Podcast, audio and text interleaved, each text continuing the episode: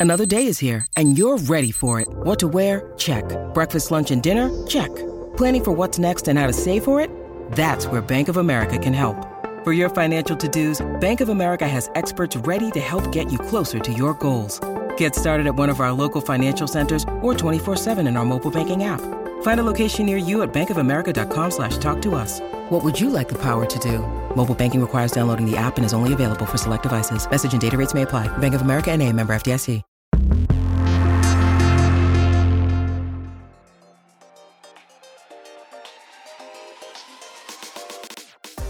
Welcome to I'm So Obsessed, where we talk with actors, artists, and creators about their work, career, and current obsession. I'm your host, Patrick Holland, and today my guest is the stand up and Emmy nominated writer Sam Jay. You might know her best from her 2020 Netflix special 3 in the Morning or for her work as a writer on Saturday Night Live. Sam is the writer and host of Pause with Sam Jay on HBO Max, which just had its season 2 premiere. The show follows Sam as she explores a variety of topics through a series of chats with her friends, as well as sketches and interviews. There's no other show like this on TV. Take a listen to part of the trailer for season two. Excuse me, ladies and gentlemen. My name is Samaria Johnson. I didn't really come out. Like when I hear young people talking about, I gathered everybody in the living room. Excuse me, I have something to say.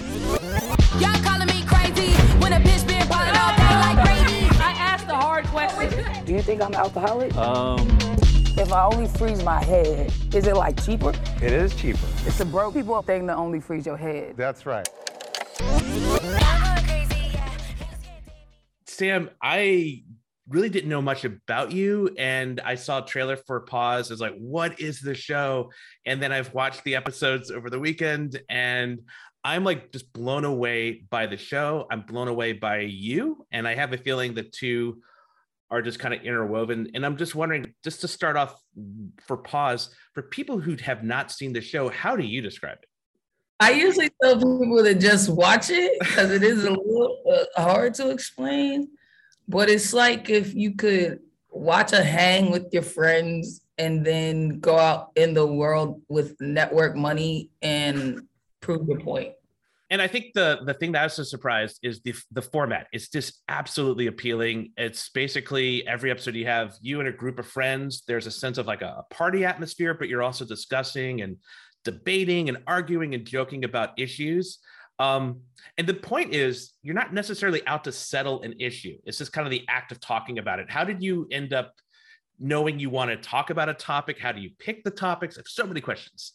Well, this season we did it a little different and we did the interviews first and the parties last. Last season we did it in the reverse. I think we did the parties and then the interviews. So to be honest with you, I think we're still finding our way with that and like what actually works.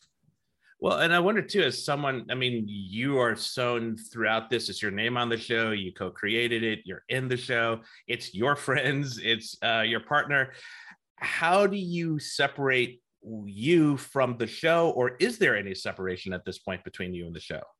I would say no, but not in a bad way. You know what I mean? Like I still have like my own I have opinions I haven't shared on the show. I have thoughts I haven't shared on the show. Um so I still have some things to myself, but I mean it is what I think and it is my real friends and and sometimes my family and you know it is really grounded in my in my actual life. And have you always been someone who's just been, this is who I am, and let's just get past that and get talking? Or is it something that you've kind of grown into throughout your life?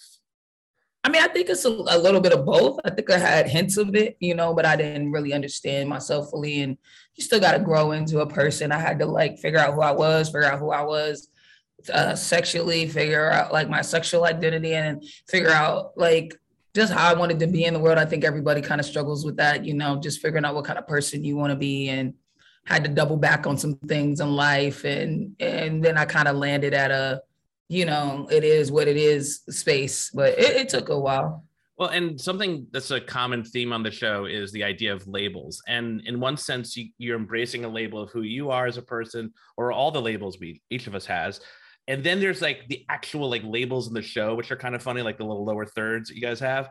But then there's also by embracing the label or, or even stereotypes you're also breaking it down so you can kind of address those without trying to correct them if that makes sense. I wonder like how much if that comes from is that something you're trying to like lead in the show as you're having these talks? Or is it literally just what we're seeing with you and your friends?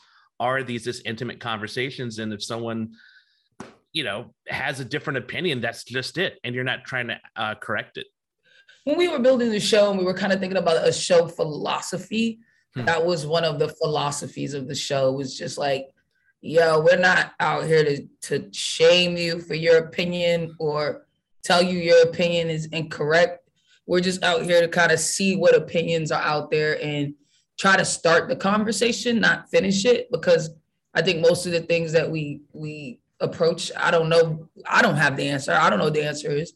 I'm still out here figuring it out, and I'm not always correct. So it just seemed a little like presumptuous and arrogant to uh, try to be like, "This is how you got to do it," you know? Because it's like there is no one way to, you know, skin a cat, as the saying goes. Yeah, and you know, I've not skinned a cat, but I don't think I'd want to do that either. but I watching your shows, it's fun because uh, there are parts where I'm like, man, it's kind of like when I have friends in a party or we're going for drink, we're having conversations like that kind of depth and um, there's that respect for like disagreement. But then another sense, this is unlike anything I've watched. I, am laughing, I'm learning, I'm in awe, and it's this uh, kind of getting to be a fly on the wall I think appeal for me that I, I just love it. And I think what comes out of that is like a sense of empathy. And I wonder if you could talk a little bit about that and how important empathy is to you and especially the interviews you do in the show. It's super important, I guess. I, I mean, you know, like out in the actual world is just meeting people and hearing their stories. And even if I don't agree with their stories, kind of getting a sense of their lives and kind of how they ended up where they are or, or thinking how they think, you know, and I think there's always a stuff behind for lack of a better word. I don't believe things spring out of nowhere. I believe everything has a history and a, and a, and a tale to it. When we were thinking about the show, that was just something that we wanted to explore because I just wasn't seeing a lot of that in late night com- conversation. It seemed to be very political and very line in the sand and very like they, these people are wrong and these people are correct and those people can change depending on what channel and what show you're watching, but there was just really no conversation that was kind of like we're all a mess and how do how do we kind of navigate that in a in a true sense? And how do people get to whatever we perceive to be wrong? And how do people get to whatever we perceive to be right?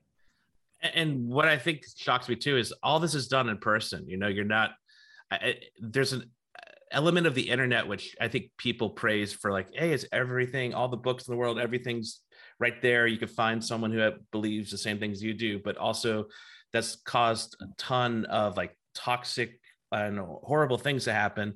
And i'm wondering if that fact that your show is you're literally looking someone in the eye having these conversations does that change that dynamic? Does that remove that toxic part of that we find on the internet? I think so. I, at least I hope it does, and I hope like you know, even for me, by looking these people not having real conversations with with people that are actually experiencing these things or have lived experience, it, it, it forces me too to like kind of like see the humanity in in everybody, or at least try to. I think with season one, you have an episode where you're like interviewing like uh, uh, black conservatives, and um, one of them through the course of the interview, um, basically she basically publicly comes out, and the reaction you have is not only shock, but there's just the sense of like being careful with that. And I wonder if you could tell me a little bit what was going through your mind when that moment happened.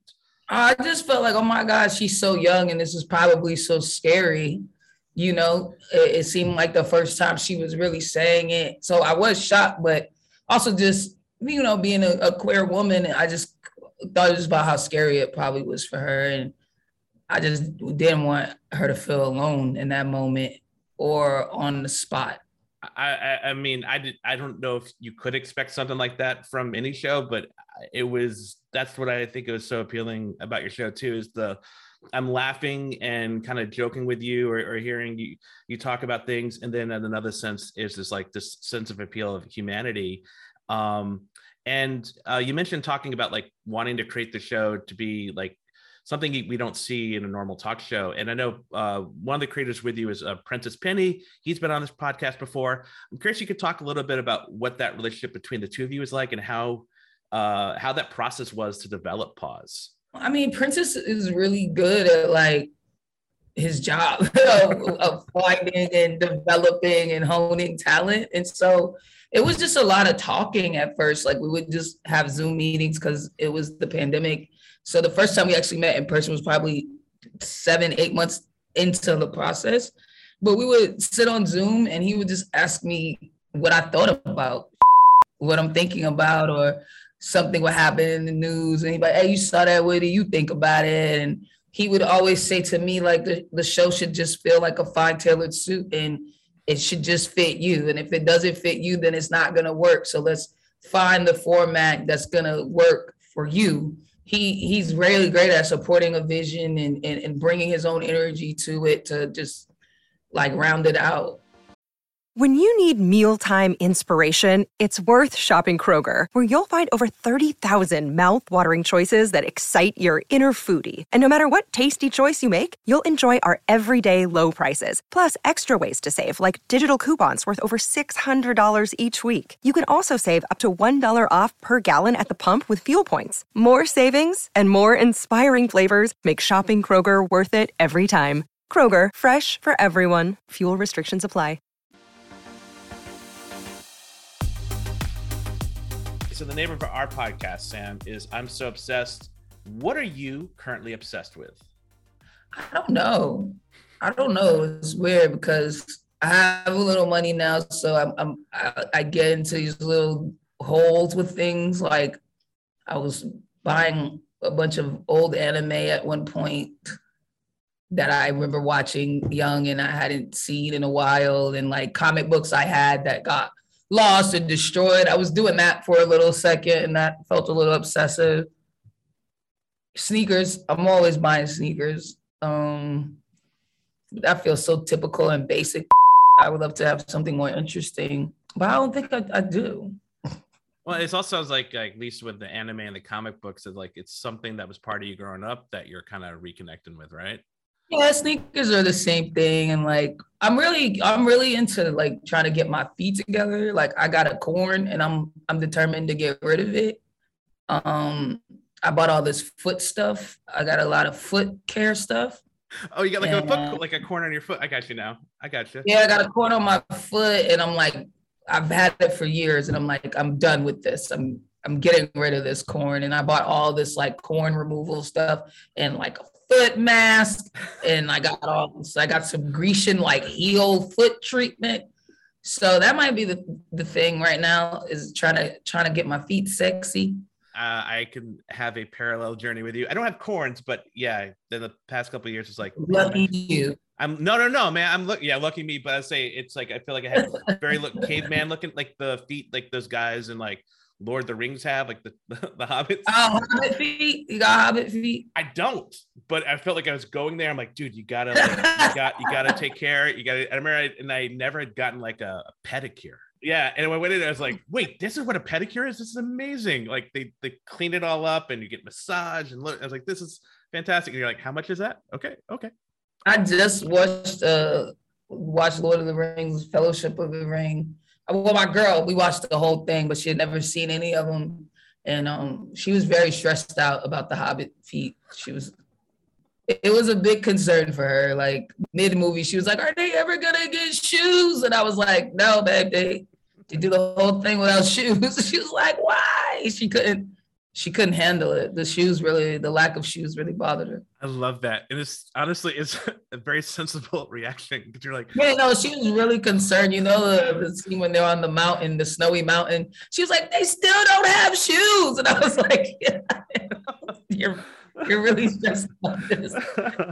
uh, so funny. Um, and over the weekend, I started watching uh, this George Carlin documentary, and you popped up in it and you talk about him being a critical thinker and part of the documentary he he uh, i'm learning or i've learned in that was that uh, how much he reinvented himself or recommitted to being more himself on stage how do you find that balance with the material you do as a stand-up, material you do as a writer, and what you're doing now with Pause?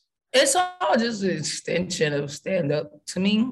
I a lot of the things you see in Pause are things I, I touch on on stage, you know, and it's like, well, now Pause is this opportunity to really take a, a, a little blip of a thought that I can get off on stage and open it up and dissect it and bring other people and opinions and ideas into it. And so to me, it's like all an extension. I'm guessing with pandemic stuff in a weird like things are opening up and all that again. Are you doing stand up again? Are you are you planning to do more stand up now that more people know you from Pause? Yeah. Yeah, I mean, I'm always doing stand up. You know, I live in New York, so it's one of the greatest stand up cities in the world. So I get up at the stand, the cellar, and you know, Cubs around the city all the time. Uh, but I am back in the mode of like building a new hour and like doing. Yeah, I'm gonna do a second special for sure. I know you you um, also were a writer on Saturday Night Live, and that is a completely different show for a thousand reasons. What's your writer's room like? What is that vibe like? What are the who are the people in this writer's room, and ultimately, what are you taking out of those moments in the writer's room that go into the show? Uh, who's in the writer's room? It's Jak Knight, Langston Kerman, Zack Fox, uh, Emmy Blotnick, Megan Kelly, Joel, Joel Nicole. Like we Johnson, we have like a mix, Teresa Lowe, Lorena, Lucy. So it's like a mix. It's a mix of straight people, it's a mix of gay people, queer people, women, men, um, white people, white people, Asian people. Like we, we, try to get a good mix of like a conversation, honestly, and get a, a good amount of perspective. That's a big deal for us in the writers' room. Is just bringing in perspectives and kind of even how you get hired is just I have a conversation with you and I'm like, all right, this person's willing to talk and yell at me, so they'll probably be good in figuring out how we're gonna like make this gumbo. And then honestly, it's just we just go in on a topic and start talking and and we start to get the perspectives and then we we try to narrow down my actual perspective and then how do we build the house around that perspective is kind of how we build it and going back to like the the party thing. I think I'm I, I love it because I'm like, God, it must be so much fun to be there. But you're also like, well, they're filming, so I'm sure like the people off camera are like trying to be quiet or whatever a little bit. But then you're like, not really. I can kind of hear things like popping out around them. Um, what is it like to film those? Is that your actual place? And now do you have friends like, hey, I, I want to be, I want to be in season two. Do you have people hitting you up to like be a part of this uh, party? I mean, no, it's not my place because uh, I'm not crazy. I would never have a film crew in my house. Quite destructive. Uh, so no, but it is a real apartment, and that was really important to me that it wasn't a set. I didn't want people walking into a set. I wanted people to walk into a home, and we try to make it my home as much as possible. There's real pictures of me and my girl up all around, and like it feels like what my house would feel like. And I'm always there before the guests to greet them when they come up the stairs. And um, a studio is gonna take them out of it, and then they're gonna feel like they have to be performative because they're in a studio. There's just the way a studio set up. There's no way to kind of be your your natural self and and also you know I I demanded that there was no like boom mics, which was a it was a big fight with sound. Bless the sound team because I know it was very frustrating. Uh, but everyone's lavs, so there's like 14 channels. Because I just felt like if you have booms in people's faces and they're gonna be super conscious of what they're saying, and like it's not gonna be like a genuine conversation. I say the sound people deserve like a raise just by hearing that setup. yeah, no, that's terrible. And we're like screaming, you know, it's like people yelling at the top of their lungs drunk.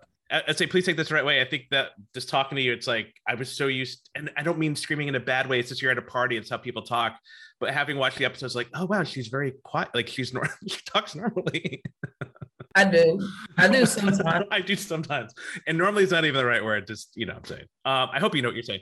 At a at a at a, a reasonable octave. Yes. A, yeah, you're not yelling. Uh, yeah, in my apartment. Um, okay, so uh I saw season two, episode one, the naked basketball game. I gotta talk about the naked basketball game. It's brilliant, it's funny, it's just the mascot is right there. Oh, the mascot, yeah. and I wonder if you could talk about how it was filming that and if it was nearly as fun as it looked on screen. It was. I mean, we just we just really threw a basketball game. And I was like, well, it should just be a, a real basketball game and it should feel it, it was one. We we got a gym, we brought in people, we had a game. I think people thought they were gonna be thrown off by uh, being naked way more than they were. I think people were thought in the audience they were gonna be thrown off by seeing it, and it just became a game, and they wanted to win. You know what I mean? And so like that was my favorite part is when they got free and we're like, it doesn't matter. We're all naked. I'm snatching the ball or I'm diving on the ground or I'm gonna like really try to win this game. My team was really bummed. We were bummed that we lost. We were, we were truly like, this is crazy because we were ahead by so much. And then I was talking to them on the bench and they were like, we wanted to try to get some get back and play again. But you know, time wasn't permitting. But I think no one even cared at that point about being naked. They were just kind of pissed they lost. Yeah, I mean, I was getting. I just think you get into the game, right? Oh, we're ahead. Oh shit, we're we're behind now, and and you the the way in or the the winning coach had the trophy was fantastic, and that all came out from a conversation in the episode, at least from the party about Jamie Foxx hosting naked basketball, which I had never heard of, and I was like, I had never played naked basketball. It's like that looks like it could be kind of fun. I don't know that it's true. Really, the, the conversation was more like about rumors and how black men in Hollywood are constantly dealing with these rumors that they're doing secret gay stuff. And why is that? And why, even if he is having naked basketball games in the hills, which I have no idea if he is or is it, it strictly a rumor. I've never met the man nor been to his house but my point was, even if he is, why does it have to be gay per se? And why does it have to be bad per se? And maybe it's just about freedom and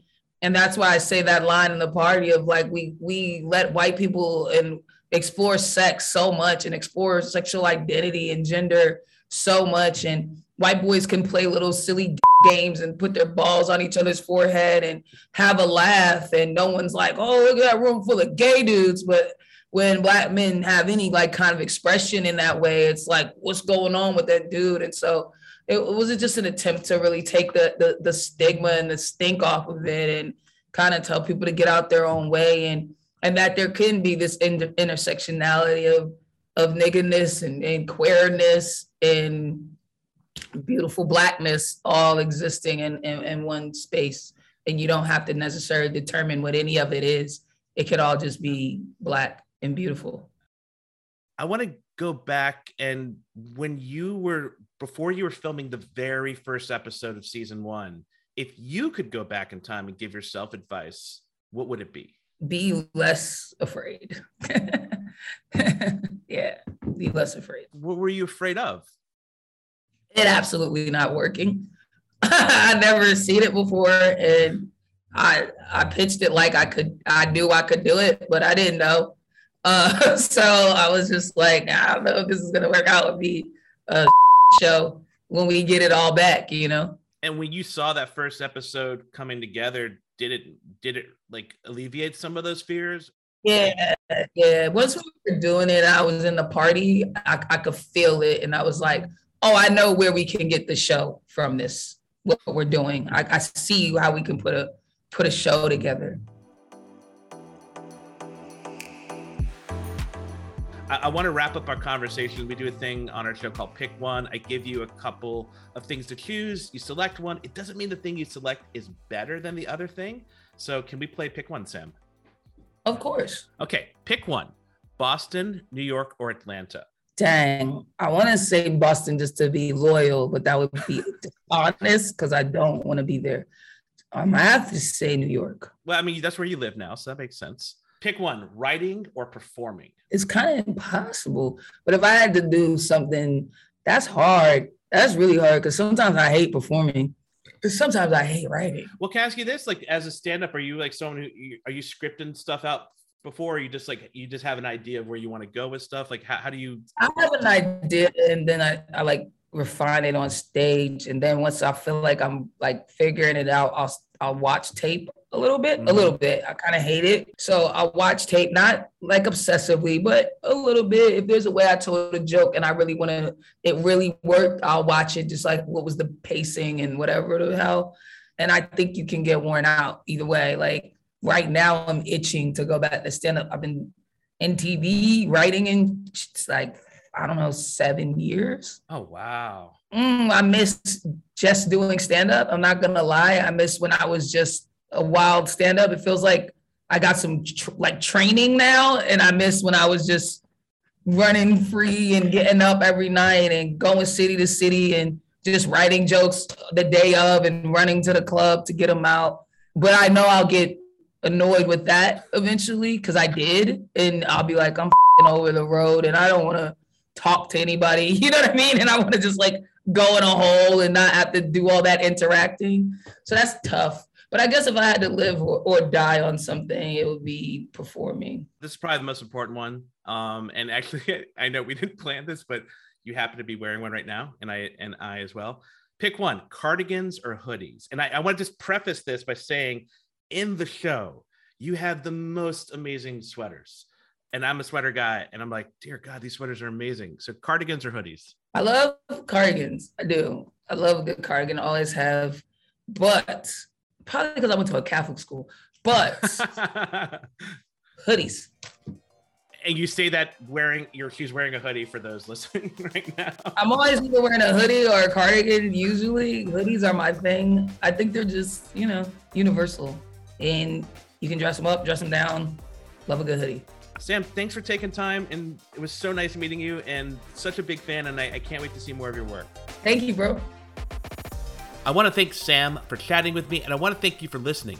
New episodes of Pause with Sam Jay air Fridays on HBO and HBO Max. I'm So Obsessed was created by our executive producer Danielle Ramirez. Our editor and lead producer is Sophia Fox Sowell, and this episode was produced by Rebecca Fleener. Please take a moment and subscribe to I'm So Obsessed on your favorite podcast app. Follow the show on Twitter at I'm So Obsessed Pod. And until next time, take care.